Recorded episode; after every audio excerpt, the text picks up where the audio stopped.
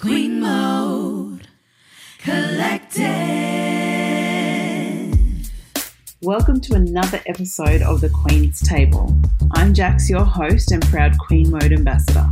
Before we begin today's episode, we'd like to start by acknowledging the traditional owners and elders of the lands from which you are listening to this podcast. In our final episode of this season, I speak with Elena Wangurra, a proud young woman and the founder and creative director of Queen Mode. As you know, Queen Mode proactively supports the self development of First Nations women by building platforms like this to connect, share knowledge, and thrive. Through her love of performing, Elena has travelled the world meeting amazing First Nations women, and this has helped shape her dream to start, grow, and foster Queen Mode into the amazing space it is today. You have to check out this inspiring yarn. Queen Mode Collective. You're a queen. Q to the U double E N. Welcome to Queen Mode Collective. You're a queen. You're a queen, modern royalty. Keep your head held high. You're a queen. And don't you let anybody out there tell you otherwise. You're a queen. Solidarity in our community. You know the future is bright. You're a queen. Queen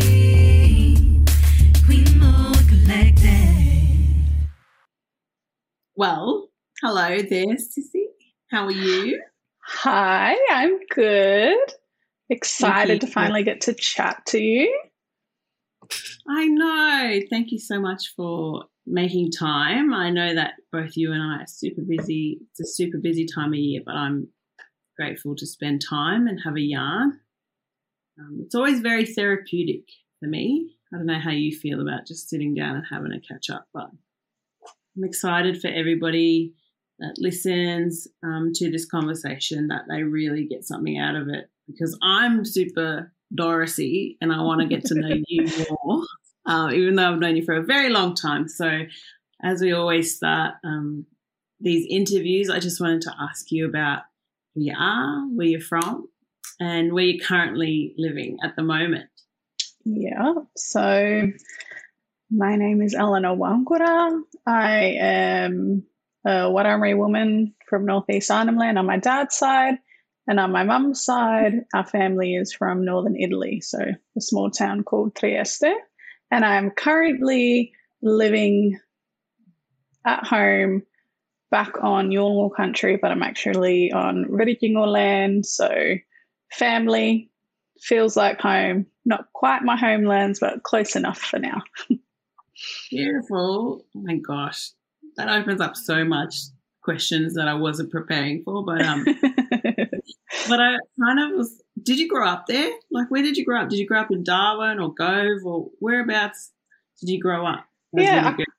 I kind of grew up all over. So, born here in Nhulunbuy, um, spent the first few years of my life here, and then kind of bounced around with the family, and then Darwin for a while. Um, in my kind of earlier primary school years, and then I lived in the Adelaide Hills for a while with my dad and my younger brothers, and then kind of moved back with mum and ended up in Canberra for a while. And then we're living in just outside of Nowra and then came back to Nhulunbuy when I was like 16. So had quite a, um, you know, like an experience of Australia in so many different ways. Very Mm. young, exposed to lots of things. And it was kind of weird at the time. You know, you try and process it with your six year old, 10 year old, 14 year old brain. But looking back, I'm really grateful that I was able to see so much like early on. Yeah. Yeah. You were just like a sponge, I'd imagine, just soaking it all in. Yeah. And just seeing how different people live, just even within our own country, you know? Yeah, hundred percent. Hmm. And out of all of those different places, like is there a particular place where you just can exhale? Like is that home for you? Is that a Nhulunbuy or is there other places where you still think about as a beautiful place where you can definitely exhale and feel like you're home? Um, Probably the only other place for me is Brizzy. So I spent a bit of time in Brisbane in my early adult life. Mhm. So I spent like nearly all of my 20s actually in Brisbane, um, Meanjin. So that is my home away from home. Yes. Yeah. And you were there because of your love for performing arts. Is that Yeah. right? Is that how you you moved away from up north in the NT to Meanjin? Yeah. So I, I joined my first company when I was 10, and that was in Adelaide. And that was, you know, like dance was always a thing. I think it was part of being, you know, like an 80s born kid and growing up in the 90s and, you know, learning from the TV. And so I knew that I always loved dance. I loved theatre. I loved the idea of being able to create different worlds and, you know, different realities to some degree. Um, so yeah, have been doing had been doing that since I was like ten, and then came back home and joined the the troupe here and was teaching, and then my best mate of like many many years was like, I got into this thing. What are you gonna do? Are you gonna stay in, you know, stay in community for the rest of your life, or do you want to just come? Like, why not? And I was like, okay auditioned, got in. Um, that was like October, November, came back, had my 21st birthday, and by January, we are living in Brizzy. Oh my gosh. and like it always takes someone to just be like, come on, let's do this, or just to, you know, give a bit of flame, you know, flame to the fire type thing. Were you nervous? Yeah, 100%. Because I've gotten used to being back home and the slow Yeah. pace of life, and, you know, it Mm. was comfortable, and I was making ridiculous money at the time. And so it was just like, Mm. I mean, that was, it's never really been a hard thing for me to give up, but I guess I was probably the most prepared to go into student life, that's for sure. Yes. Student life. I mean, that's not dissimilar to my story. Hey, you went to ACPA with your, you know, family friend, and I went with my cousin to NAISDA. I mean, it took someone to go, come on, to get, Yeah. you know, to take that journey. And he was really good, like in researching what was available and things like that. Whereas for me at the time, I was quite content with where I was and hadn't Yeah. really thought about going and studying dance. Even Yeah. though I'd been in that world for a long time and, you know, been in different companies and different dance schools, I think the like the formal side of it, I was just wasn't Mm. sure about, but definitely glad that I did it. Yeah, for sure. I mean, 10 years in Brizzy. I mean, your course wasn't 10 years. Let's step on the record. But 10 years in Brizzy is a, is a long time. And it probably opened your eyes up to different professions, different sectors, different people. I mean, Meanjin's like a melting pot of so many beautiful, creative people and professionals. Um, can you tell everyone at home, like, where, what, what's, what was that like in Meanjin? What, what were you tempted by? What caused challenges? Um, you know, moving away from home, was that a challenge or was it just so inspiring for you? Um, It was in terms- definitely, yeah, it was definitely a mix of all of those things. Like the first thing that comes to mind when you ask me this question is this poem that I'd written, and it was like, you know, something along the lines of walking through a place and feeling like all of these things that are similar to home, but when I look at other people's faces, they don't look like mine.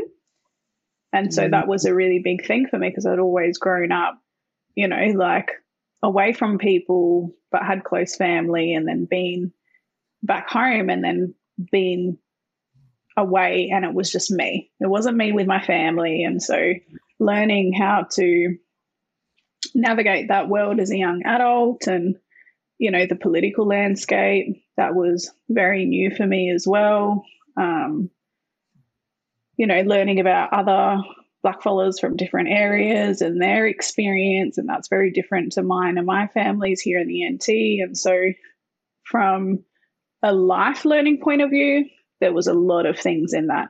And then, you know, the theatre side of that as well completely just opened up my eyes to you know, I think most people they're like, I want to sing and dance, and you're like, oh, I can actually do stage management, and I can do lighting, and there's design, and there's all of this, you know, other stuff as well that you learn about in that realm. So it definitely like blew my 21 year old mind of what I thought that I was going to do with my life, and then the path that I ended up taking. I mean, the paths, plural. Yeah.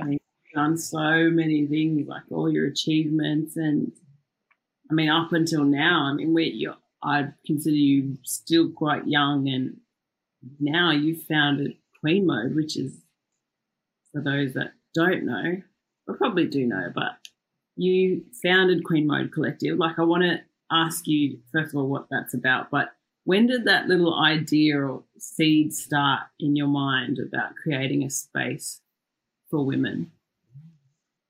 I think the first time I started teaching and kind of moving into that role, I was 16. And Mm, so that for me, even though Queen mode wasn't necessarily a concept, I think that idea of creating spaces for people to be together through something that was common, you know, at that point in time, for me, that was dance because that was the skill that I had at the time. And then all the other things that kind of unfolded in that space once it was created um, throughout studying and, and touring and doing all the things I was always teaching on the side. And so I toured like remote communities and being able to do that showed me that there was a huge gap for young women in communities and at that time like what was available a safe space to be able to have some of the conversations that we all you know even as grown women still need to have with each other with ourselves with our families all of that kind of stuff. So it was probably that period of time traveling and touring um, across australia that i was like okay, this idea that I have that has kind of been simmering in my mind, nobody's done it. You know, the need for me became more apparent. And I was like, maybe I'll just do it. We'll just start with doing some, you know, dance workshops, but add in some, you know, like personal development elements and being able to couple that. And then dance became the activity, but the bulk of, you know, the point of what we were doing was tapping into the minds and hearts of young women and getting them to think about what it is that they wanted to do with their lives and how they thought that they could get there and what was available to them in the communities that they lived in. Mm, And so, even though it's kind of pivoted at this point in time, it did start as like a youth program and working with young women. yeah. Oh my gosh. It's been sitting there for so long, and I think the bravery it takes our young women and, and women in general to take their ideas and their passions and and actually be courage, courageous enough to move into making it an actual thing. Well, that takes guts. Like what what did you need around you to make that possible? Or just hope? I don't know. I've never really thought about it. I think I'm one of these people that if I have an idea, then I have to do it. And if it Mm. lingers too long, then I get really frustrated, you know, with myself. And so it's always been the challenge with myself of if I can't forget about this thing, then I need to do it because that's the only way that I can bet it. And whether that's my intuition, whether it's, you know, some kind of guidance, that has always been the driving force for me. So, you know, like, yes, it has existed for a long time, but I was also really conscious about wanting to make sure that I had enough experiences as a Mhm. person. So when I was ready to step into that role in building something out, I felt like I had something of substance to stand on to be able to do that. And, you know, I didn't go down the traditional business route. I, it's a lot of just from my own experience and being mentored and learning from other people who have created businesses and things like that for themselves. Um, but yeah, there was always that thing inside of me that it was like, if I die tomorrow and I don't see this thing through, I'm Uh, going to be unsatisfied. Yeah, right. And I don't want to live with that regret. I mean, in that case, I would have died. But, Yeah. you know, in my mind, that thought of like, if I didn't have as much time as I think that I do, Yeah. what are the things that are important to me to do in my life? Wow. Hmm. That's huge. And so now Queen Mode's just this amazing space and platform and all those sorts of words for women, you know, First Nations women primarily, but there's women of color also from all over this world that actually need this a space like this, that need these conversations, that need these resources or the platform or um, but I could can imagine that when you were thinking about pivoting from the youth model to the you know womanhood model or girlhood model it's like there would have been people in your life like matriarchs or really strong women that probably helped develop this idea or helped inspire this idea can you talk about any of them can you talk about the women in your life that you were like you know that helped you? Yeah. I've had a lot of really prominent females in my life who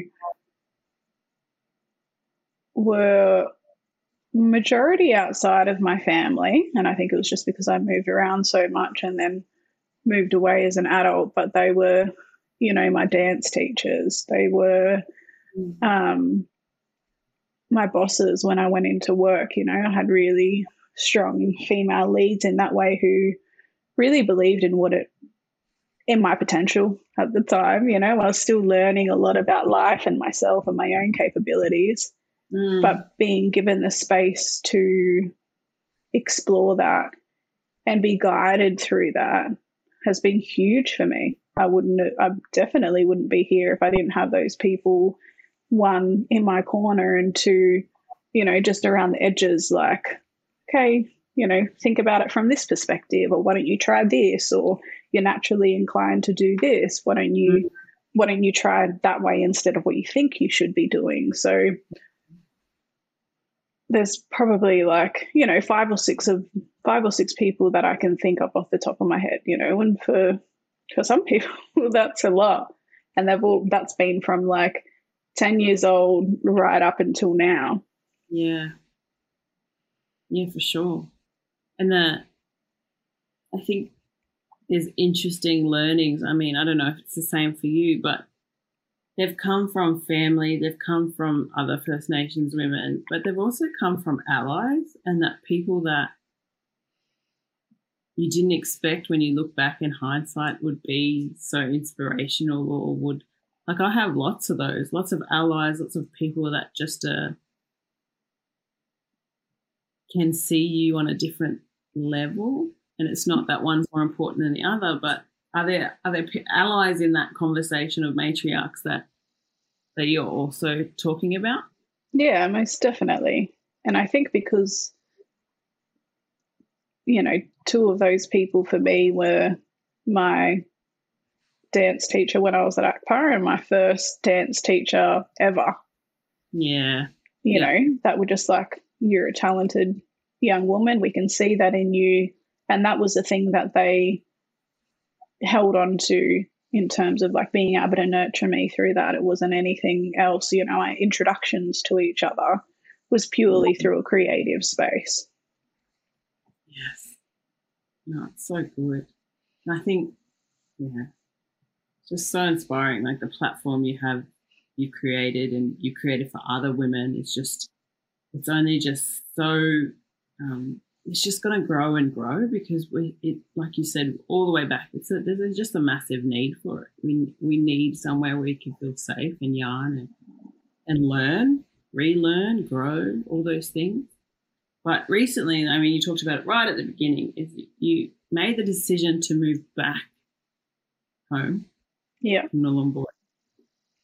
Um, and so, firstly, what's that been like for you? What's that? What's that been like to go home? Because at first, it wasn't supposed to be forever, right? I think it kind of was. I just didn't really realize it at the time, right? Which seems to be a common theme in my life of like, I get this idea, it lingers for a little while, I do it, and then it just becomes the next step in my story. Um, so I'd been touring with Hot Brown Honey for a couple of years and, you know, spent majority of my life living on the other side of the world. And I think that disconnection from my family and from, you know, just like black culture in Australia and to country as well. It just really made me miss home. And I'd had this kind of thought where I was like, do I want to move to London or do I just stay at home? At home, as in being in Australia and base out of Australia. And so that was kind of the thought that I was grappling with at the time. And while I absolutely love London, which was a surprise to me, but it's just like this place that just brings me so much joy, and I have a really good support network over there. It still wasn't enough for me to completely like cut the cord from Australia. And I know Mm. that I can always go back and visit, but I was like, it feels like it's far enough to be far that, like, what if I don't come back, you know? And I just wasn't willing to do that at that time. And, you know, like I'd felt a calling to be at home for a little while. I wasn't quite sure what it was. And so I had made the decision to retire from dance and did my last two tours and then you know had to emotionally go through that because it had been a 20 year love affair at that point in time.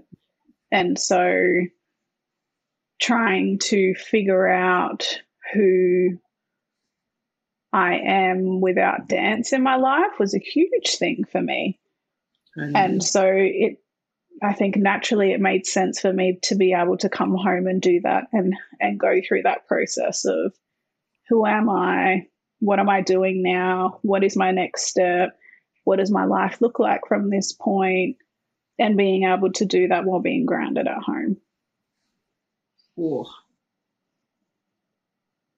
So many things. I'm getting goosebumps thinking about what you just said because I think a lot of creatives would totally relate to what you just said. I 100% do is that there's a grieving process when you move away, grieving, whatever you want to call it, but it's when you move away from something that you've just loved and obsessed about for so long and that came so naturally and you felt seen, like you feel seen, you feel heard, you feel fully authentic and fully able to express yourselves, and then to all of a sudden get that feeling that it might be coming to an end, and then making those decisions. Um, it hurts. It hurts a lot. So I totally get why you would go home. I kind of wish I did the same thing. Um, but yeah, yeah, it's totally a grieving process totally. you know because it's a it's a part of your identity that exists for a period of time you know Yeah. and i 100%. also too like while i was traveling i met a lot of different first nations people from all around the world and it reiterated to me how lucky i am to come from a family in a place where we still have very kind of like strong connections to culture and to land Mm, and that was also too a part of that um, driving force for me to come home because who who knows what's going to happen in 20 years time who knows what happen you know what's going to happen or what that's going to look like when you know our kids are, are adults so yeah. I also felt a little bit of time pressure to be at home and to spend time with the old people and just absorbing as much as I can while I can.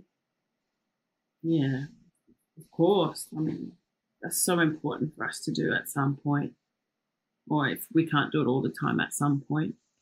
Um, but I, I would imagine you've been at home for a little while now. Yeah. I would imagine that things have, you know, grown and changed, and there's more responsibilities. I mean, I can imagine if I went home, you know, you you're then juggling family obligations, responsibilities, you know, uh, being so much to so many people. Are there challenges also being home? Yeah, hundred percent. It's like it's like whenever you change any environment, right? Um, but it's always an additional layer to the challenge because you have emotional attachments to things. Whereas if you're somewhere else, you're like, I don't know you. How do I actually really feel and do I want to?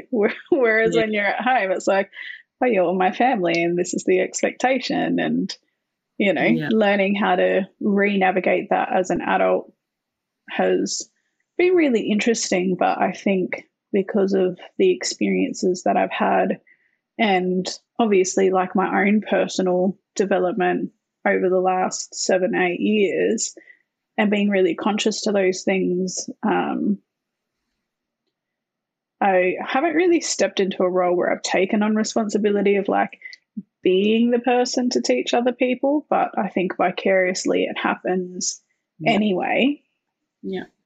because I'm doing things a little bit different to um, sometimes the rest of the family dynamic, which there's resistance and you learn to manage those things. Yeah. And sometimes it's a like it's cultural, sometimes it's generational.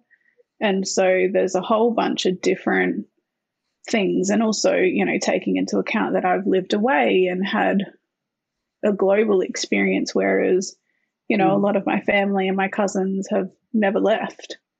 Yeah. So there's a Yeah. lot to a lot to navigate within that, but I still don't. You know, it's not a, a regretful thing just because it's challenging. Yeah. Because I'm I'm learning so much again through Yes. this situation. So good. It's so good, Mark. Gosh, everything you're saying, I'm sure everybody can relate to in one way or another. Um, I feel like I want to ask two things at the same time, but I'll, you know, take time here because I want to ask you about your mum. Talk about matriarchs and, you know, mum's Italian and I'm just so I know she's been so important to you. So, you know, what about her and her family and her cultural heritage have you just embraced and loved and and how important is that to you? So, mum's family migrated in the 50s and Mhm. they fled the war that was happening at the time. And so, my mum's first generation Australian. And because of that migration for them, I grew up on both sides of my family having two very strong cultures. And so, you know, it was either Yolngu Matha, Triestine, or Ital- like English that was being spoken in the house. And that to me was normal because that was my experience. That was my household. And, you know, my dad's very black and my mum is, you know, olive in complexion. And so my perception of life very young was that people from different places and different cultures can live together and create a family and live in harmony and have respect for each other. Mm, And there was room for both. mm, And it wasn't something until, like, in my adult life when I actually really looked back on it that I realized that I think part of my own values around the importance of allyship and being able to have those conversations comes from that experience because it was present and it was real and it worked inside of my household. And, you know, my mum is fluent in Yolngu Matha. She's worked and lived in community. You know, we've moved away. She's come back as well. And so that's become a big part of her identity in a sense in being embraced in the family and having a role to play as well. So that for me, like, was a huge thing and a huge example of like I, I want to say like the right thing to do, but that's just my Yeah. own perception of, you know, when I think about humanity, I'm like, if I had a child with somebody who had a strong culture, then I would feel a sense of obligation to learn about that because I'm the parent of this child who also belongs to that culture. Um, so I think that was a really huge example from mum with that as well. Yeah. Yeah, so many things. Then, you know, she was a single mum for a long time. Yeah. You know, grew up in community, so she didn't have access to school. Ended up going to uni, to, you know, very self taught in a lot of ways and just pushed through the challenges that she then had in order to give us the best life that she could with what she knew at the time. Yeah. Oh man, you need to write a book. Mum needs, needs to write a book. I'm like mind blown. But yeah, I can relate to so many things you said. That there was this from a young age you were kind of exposed to a it's not a like right example, but it, it's a very inclusive example of how people from different cultures move and, and live and, and you know co co depend on each other and, and, and work to something. So I I 100% agree with you. And I don't know about you, but I found it hard when I got a bit older and, and into my teens and early 20s. And even now, like, it's quite jarring when other people don't have that understanding of how those things can work because it's our normal, our normal. Yeah, most But it- definitely. Yeah. And I think because of that experience, I for a period of time I was sheltered from this the idea of like a dominant culture. Mm, And so when I started going to school and we moved around and you know, like I'm the only black kid at school or and then all of these things started to happen and I didn't understand why. Because at that point I was like, why don't we all just get along? You know? I don't understand what is happening, you know. I quickly learned, but yeah. it was, it was a little bit of a stumble. Oh my gosh. I mean, talking to you now and, and Queen Mode and, and the, all the things you do personally, professionally, in your family, um, why, like, why are these sorts of conversations like you and I are having now or the platform Sanctum, Queen Mode Sanctum, and, and all the things that Queen Mode does, why, or why has that been so important to you? I think it probably just stems from what I like what we were just talking about. I think Mm. that communication and having experiences together and having understanding from people who seem different to you is the key for us to learn how to all get along, but also too it teaches you about yourself and everything about QM is around personal development and being able to reach self actualization so then we understand who we are and what we can contribute to the world. And so for me, that was really important to trying to think about my experiences, not just as a child, but touring and meeting other First Nations women from around the world, and even just people in my friendship circle and people here in Australia. And then being able to figure out a way to take that and go, how do we how do we create that? How do we, you know, Mm, build a business that has very, I think, decolonial elements to that and create safe spaces for all of us who have had, you know, traumatic corporate experiences in different ways.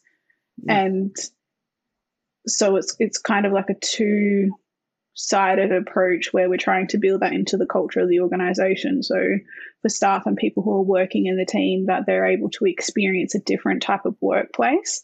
But then also, too, on the flip side of that, for participants and people who are involved in the community side of QM, that we're then providing these safe spaces for those conversations to happen for for people who are coming to events, for people who are buying into the membership to be a part of the community, for people who will eventually listen to this podcast. And so that for me was the important thing is just being able to bridge some of those gaps, whether it's with other people, whether it's with yourself, and being mm. able to just learn from each other about about the world and what it is that we what we need as as humans and as people. Yeah, wow. I think I'm having a huge love affair at the moment with the word contribute. I feel like it's always been around and it's always been a part of my vocab, but like when, when you say it, it, also just brings a bit of joy and sunshine because it, you know, growing up, it was all about success and a successful woman and, and, you know, all those sorts of almost stereotypical type things. But I, there's something about this contributing factor, whether it's contributing to yourself, contributing to your, you know, nuclear family, your wider family, or and the community. Like I feel like there's so many levels to how you contribute. Um, and I, yeah, I, think Queen Mode is just the best place to grow that and and figure out what that means and understand what that means for you, you know, that person inside. Um, but I secretly wanted Doris and ask, um, what's next for you? What's on the horizon? What's coming up? That's very important. Um, well, obviously, QM is always a huge important thing for me, and I've decided to move into doing that full time as well as Mm. working like in consultancy. So I went back and was working full time for a little while for a different organization. I was like, you know what? Let me just put my energy into this. So full it's the first time I think since the since the concept that I haven't been dabbling in 20 million projects at the same time. So really just having focus on building this to what I believe it could be and then what I see in my mind. Um, also being a mum for the first time is another huge big thing that's happening for me. Um, yeah, so that's where I'm at, just navigating those two spaces and oh. Give those spaces space. Yeah. what I mean, they're two really big things. So I'm like, two is enough. Oh. Two is enough. Even one of those would be lots, but you know, hats off to you. I know you want to keep Queen Mode as your love and and babies will be your love. I'm so excited for you. Anyways, um, I have one more question, then we'll do it like a fast five, quick. Um, okay. But I guess my last question is: Are there any any words that you say to yourself, any sort of affirmations that you say to yourself in moments where you know you feel overwhelmed or stressed um, that keep you motivated or keep you grounded? Are there things you know you talked about that quote earlier on, but there are there are other quotes or affirmations you say to yourself to just keep yourself calm or grounded? Yeah, I, think I have a few, and they're not necessarily like set ones. It just depends on the challenge that I'm having at the time. Mm. Um, so practicing gratitude is a huge thing, and you know, like most people, I fall off and have Mm. moments where I forget to do it, but I really notice the difference when I don't, and then you know, everything becomes really judgy and things become really hard and life feels really heavy. So, you know, just making sure that I have those conversations with my partner and tell the people who are in my world that I work with and that I socialize with, you know, that I appreciate their time. Time is a huge thing for me. Mm. And so, you know, like if somebody's willing to give me that and to share that with me, I make sure that I tell people that and that I appreciate it. Mm. Um, I guess some of my internal dialogue is like me having a lot of expectations on myself. Can we imagine? Um, Mm. And so, obviously, like running a business and being pregnant and doing all of those kinds of things, it really teaches you to have patience with yourself. And so, for me, it's like, is this the most important thing that I could be doing with my time right this second? Yeah. And being able to move from that kind of space rather than living in my head and going, yeah, but I've got a list of these 20 things to do. I'm like, yeah, and that list is still going to exist in five minutes' time or tomorrow, you know? Yeah.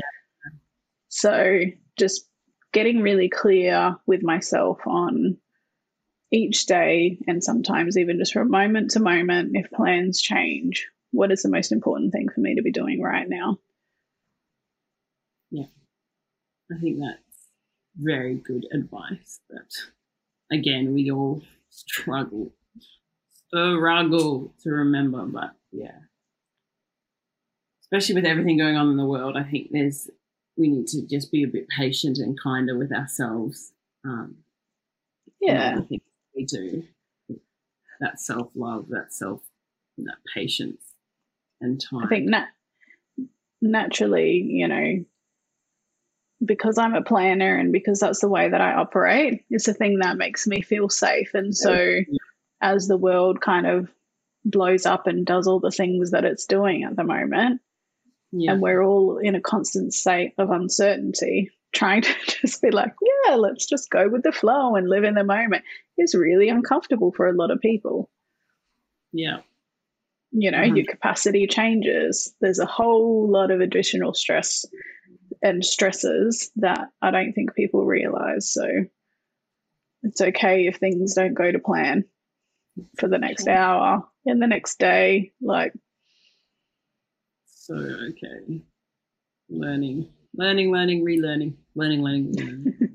okay. Last five. Are you ready? Actually, Yeah. the first one's probably going to be a long conversation because you know thinking about your mom and your dad and your family. I just this might be hard, but if you can, quick ones. Ready? Favorite food to eat or cook? okay so favorite food to eat is asian food Mm. either viet or japanese um, favorite Mm. food to cook is italian food Oh my gosh. I'm coming to your house. You have to cook Italian. I'm dying to make gnocchi from scratch and I'm hopeless. Anyway, i mean my, my gnocchi's pretty good ooh, oh, I'm going to come to your mum's house and be like, help. Um, okay, yum. Now I'm hungry. Okay, second one. Something you wish you could do more of. Um, at the moment, travel. I love Mm. traveling, so being grounded for the last two years has been interesting.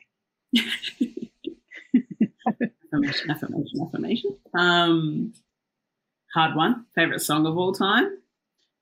Oh, I mean, can one person ever pick one song? No. So I'm going to go with this, and it's not necessarily my favorite song of all time, but this is just what's popped in my head. A song for you, Donny Hathaway. It's actually my funeral song, so that's a little bit morbid, but I'm just like, That went south quick. oh yes. Um, I mean that's good because you know you might be celebration of life. Yeah. You know, I don't know how like- that ended up at that, but that was just the song that I was like, yeah, this is this is the one. Just resonates. actually this is interesting that you said travel. A place you would like to travel to that you've never been before. Japan. Hundred percent. I need to like. I'll eat the whole time. Um, we should go together. Okay, and then the best way you unwind. What's the best way to unwind? Um, either watching a movie or being in my garden. Sorry. I'm, I'm being in my garden. I'm, I'm like trying to hold the laugh in because it's just such a foreign thing for me. But after like touring and living in hotels and living in apartments, I'm like, I can't wait for the day that I get a house and I can just like garden and plant things and make like cool so little, yeah, I love that. Oh, that's my thing. nice. Being outside, being a little bit physical, making Yeah. cute things, watching plants grow. Yeah. Oh, so lovely. Well, thank you, sis, for having a yarn. I've Thank learned so much. you. About it. I feel like I've known you forever, but it's just so nice to have a yarn and talk about all the things that are important to us and important to you.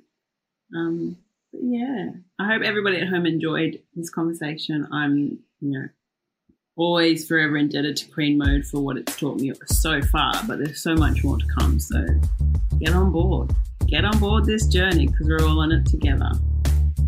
100%. Uh-huh. Thank you. Yes. If you enjoyed this episode of the podcast and would love to hear more inspirational stories, consider joining QM Sanctum.